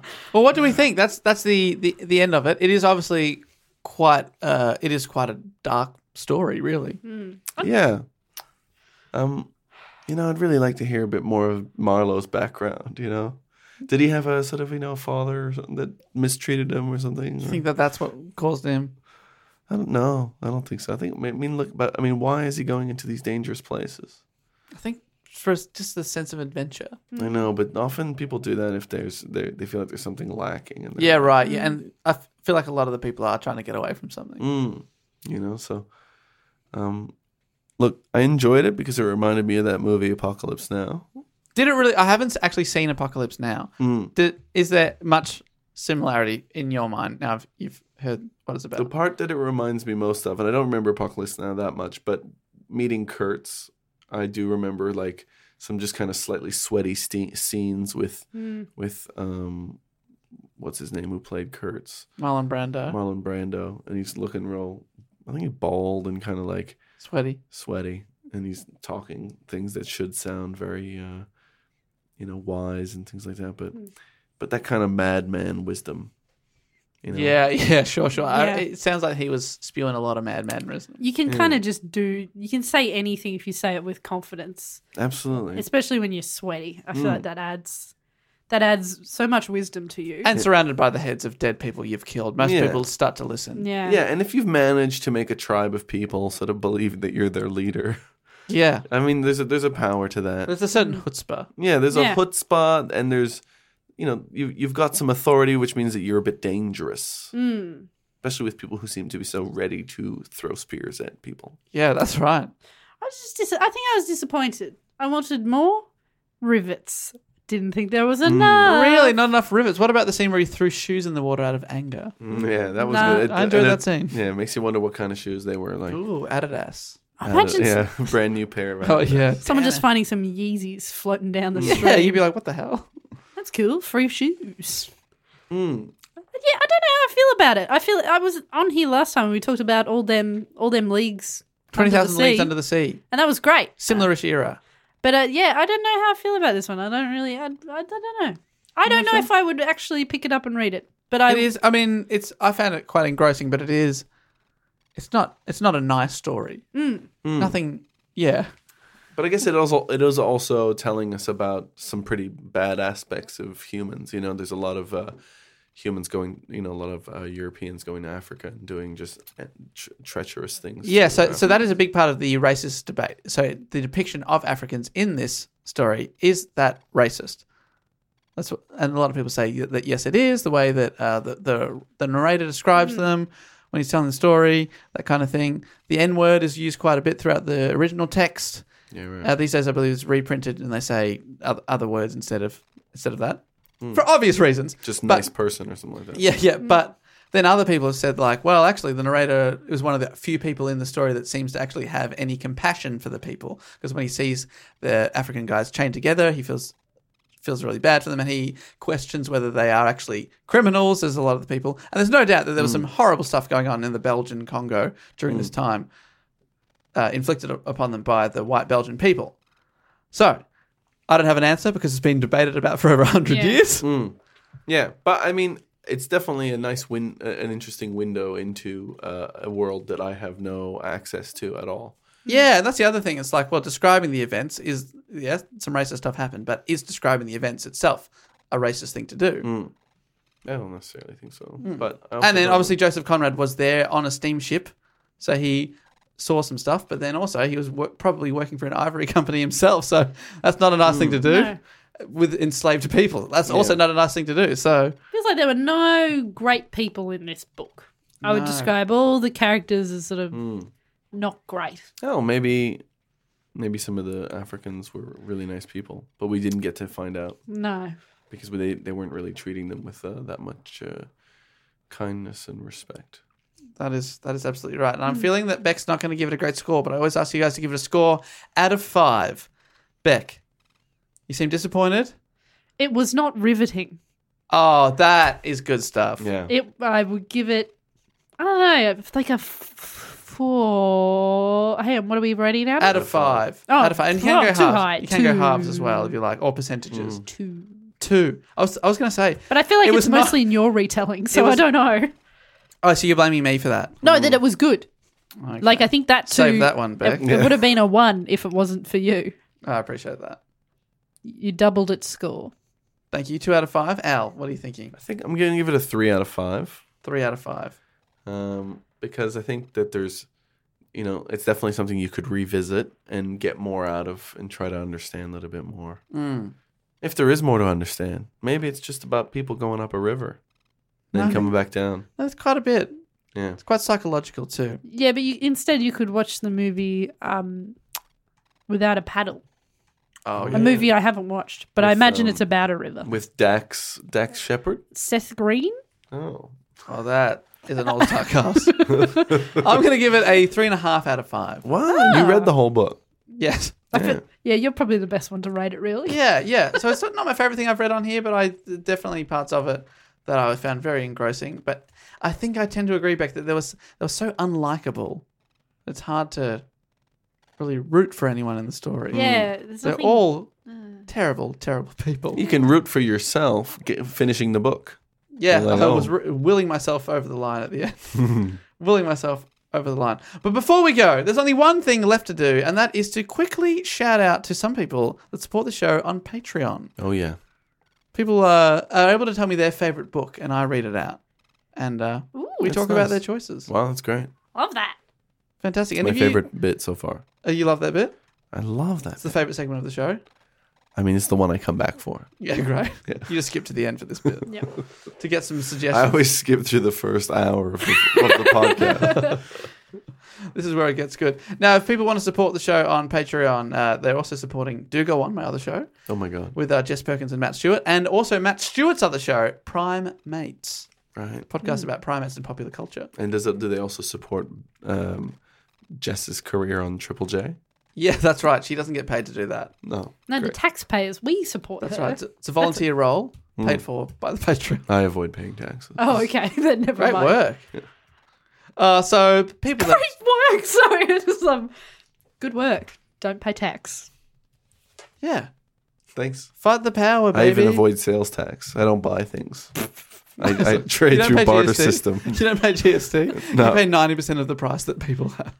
People advertise. Were you drinking that coffee that Andy found on the road? Hang on, what? Yeah, no, we drink. Yeah, Andy finds things on the ground and then we drink them. So he had a bag of coffee, gra- like ground coffee. Found it on the ground and we drank it all throughout um, my last I job. can't stop thinking about it. Mm, it didn't taste very good, but It, it was, garbage. free. It was garbage coffee. Where was it found? just on the ground. That is- like like you know, In just a on the bag? street. Like so- yeah, I think it was just on the street. Somebody had thrown it to the ground or dropped it, That or it is- was or it had fallen out of a bin. And and it tasted good. No, Did it taste free though? it tasted very free, I love that. That's the best. and hence I felt free. there was hundred percent free off coffee somewhere else in the office too. I want to drink free. That is okay, Mwah. beautiful. Now, So, uh, people have suggested their favorite books here, and I'd like to shout out and thank them now to Dean Clark, who wrote to me, My favorite book, The Martian, because it is the first thing I thought of, and I don't read that many books. I will most likely think of something else later and regret this, but this is a fantastic book. Great reason. Great, good. Have you seen excellent. or read The Martian? That's the Matt Damon film, I, I, believe. I reckon I have hit play on Netflix about five times. Have not watched all the way through. a ringing endorsement. Yeah, I'm interested in, in watching it. I like that poster. It says "Bring Him Home." I think the book s- I've heard is better. Oh, okay. Well, apparently it's fantastic. Got There it, we Dean go. Clark. Thank you, Dean Clark. Good Uh, choice. Kevin Ulysses Packrat was a fantastic supporter Hmm. of uh, of uh, my other show. Do go on. Uh, my favorite book has to be The Hitchhiker's Guide to the Galaxy by Douglas Adams. It is just the perfect amount of absurdity and wackiness, and the story beats are just fa- fantastic. So I love it.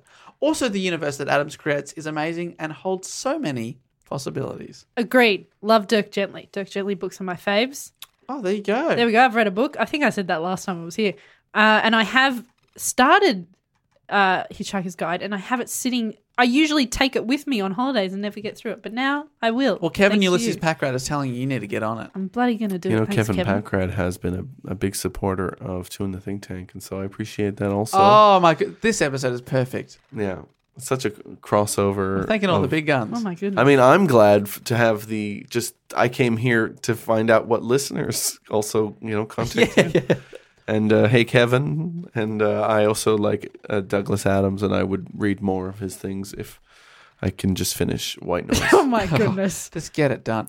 That's it. I'm going to book Mm. cheat white noise. I'll get you on. I'll tell you how it finishes, and then you can move on with the rest of your life. How about that? I'm enjoying this book too much. oh gosh. And finally, I'd like to, like to thank Sarah Young, who told me her favorite book, Watership Down. It's about rabbits and actually quite dark for a kid's book. Mm. There you go. Wait, that- Black Hawk Down? Uh, Watership Down. Very different. Two different things. But I mean, th- are they based on a similar story? Was the, is that water ship that had come down in Somalia? yeah, that's right. And um, I always and is used- Eric Banner in that one? No, no, Yeah, no. Eric Bana's in Watership. I used to think that um, you know, when people say after the watershed, yeah. like on television, I used to think that was about Watership Down because it was so scary. Um, but uh, t- that's not related. So that story was pointless. No, no, no. But I, I still don't know what Watershed Down is. Uh, but- Watership Down's like it's about rabbits. They're kind of it's all very scary. It reminds me of like Animals of Farthing Wood, which is a TV series, an old one. Mm, terrifying. Yeah, it's the same sort of vibe. It's like that. I don't know. I think it's all like people di- like rabbits die in it. And, uh, Okay. like it's a rabbit ab- abattoir. No, uh, Say it, rabbitoir. say it. Someone say it. Rabbitoir. Someone Yes. say it. Please. That's good stuff. That is good stuff. An hour and a half in, we are still coming up with the gold. Elephants are big. so thanks to Dean, Kevin, and Sarah, all the supporters of the show. Appreciate that. You can do that at patreon.com slash do go on pod, and it keeps all the shows that fall under the do go on mini network rocking and rolling. Appreciate that. And um, you guys also have some fantastic podcasts that I'd like to tell people to check out. We've already heard the Two and Think Tank is very popular with uh, some of the suggestors. Hmm? Yeah, the people who like Book Cheat also like Two in the Think Tank, a podcast where we come up with sketch ideas, me and Andy Matthews. which is a, a, a gay old time. And the previous episode I had you on was with uh, Andy as well, where Mm-hmm. we talked about the seagull, the Chekhov play. That's right. Do you remember anything from that? Yeah, absolutely. Somebody found a dead bird.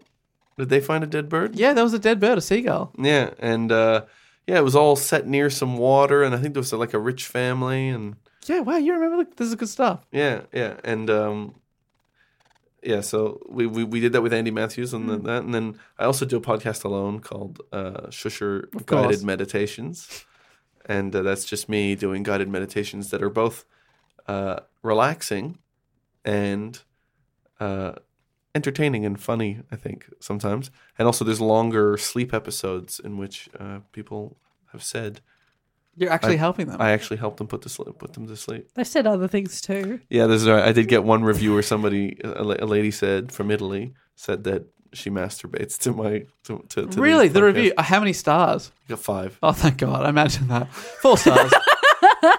Could be sexier. Yeah.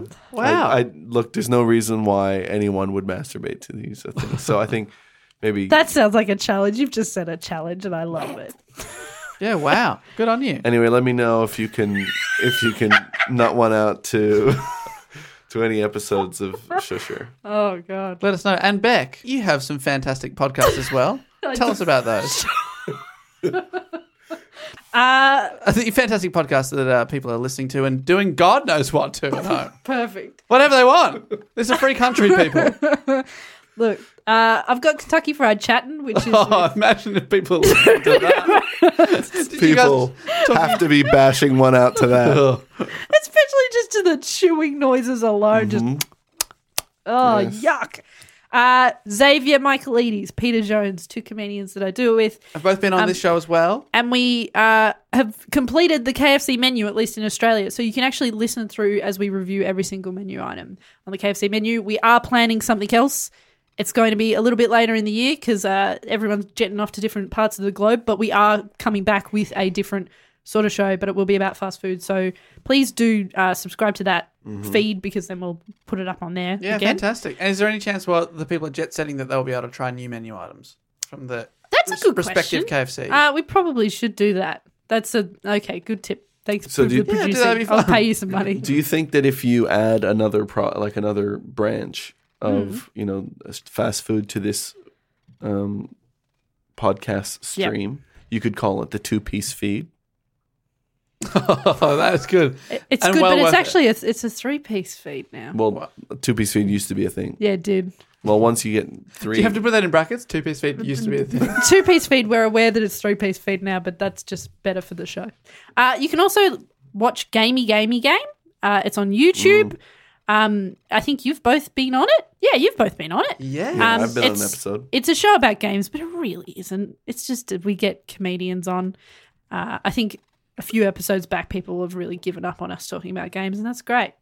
Um, I'm on a camera most weeks. You can see me walking around placing different items on the I, desk. I watch it just for the video games. just I watch it just for the placing of items on desk. Yeah, I Thank you. I watch Gamey Gamey Game just for the articles. You are wasting your time.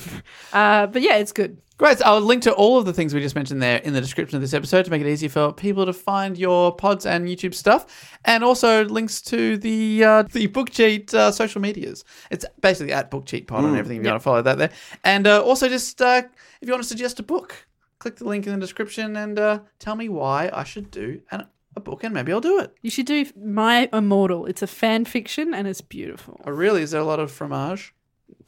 There, there actually might be in it. I can't quite remember. It's just written uh, real good. It, it's written real good. All right, well, that does bring us to the end of another episode of Book Cheat. Thank you so much for listening to everyone. And as, as I have started to always say at the end of the show, I will say, first of all, thank you to Al. Thank you to Beck for joining me. Appreciate it. Thank you. Thank you so much. And until Well, next shall we? week or next episode, I will say, Books Forever! Good. I'm saying it. I really like that. I love that.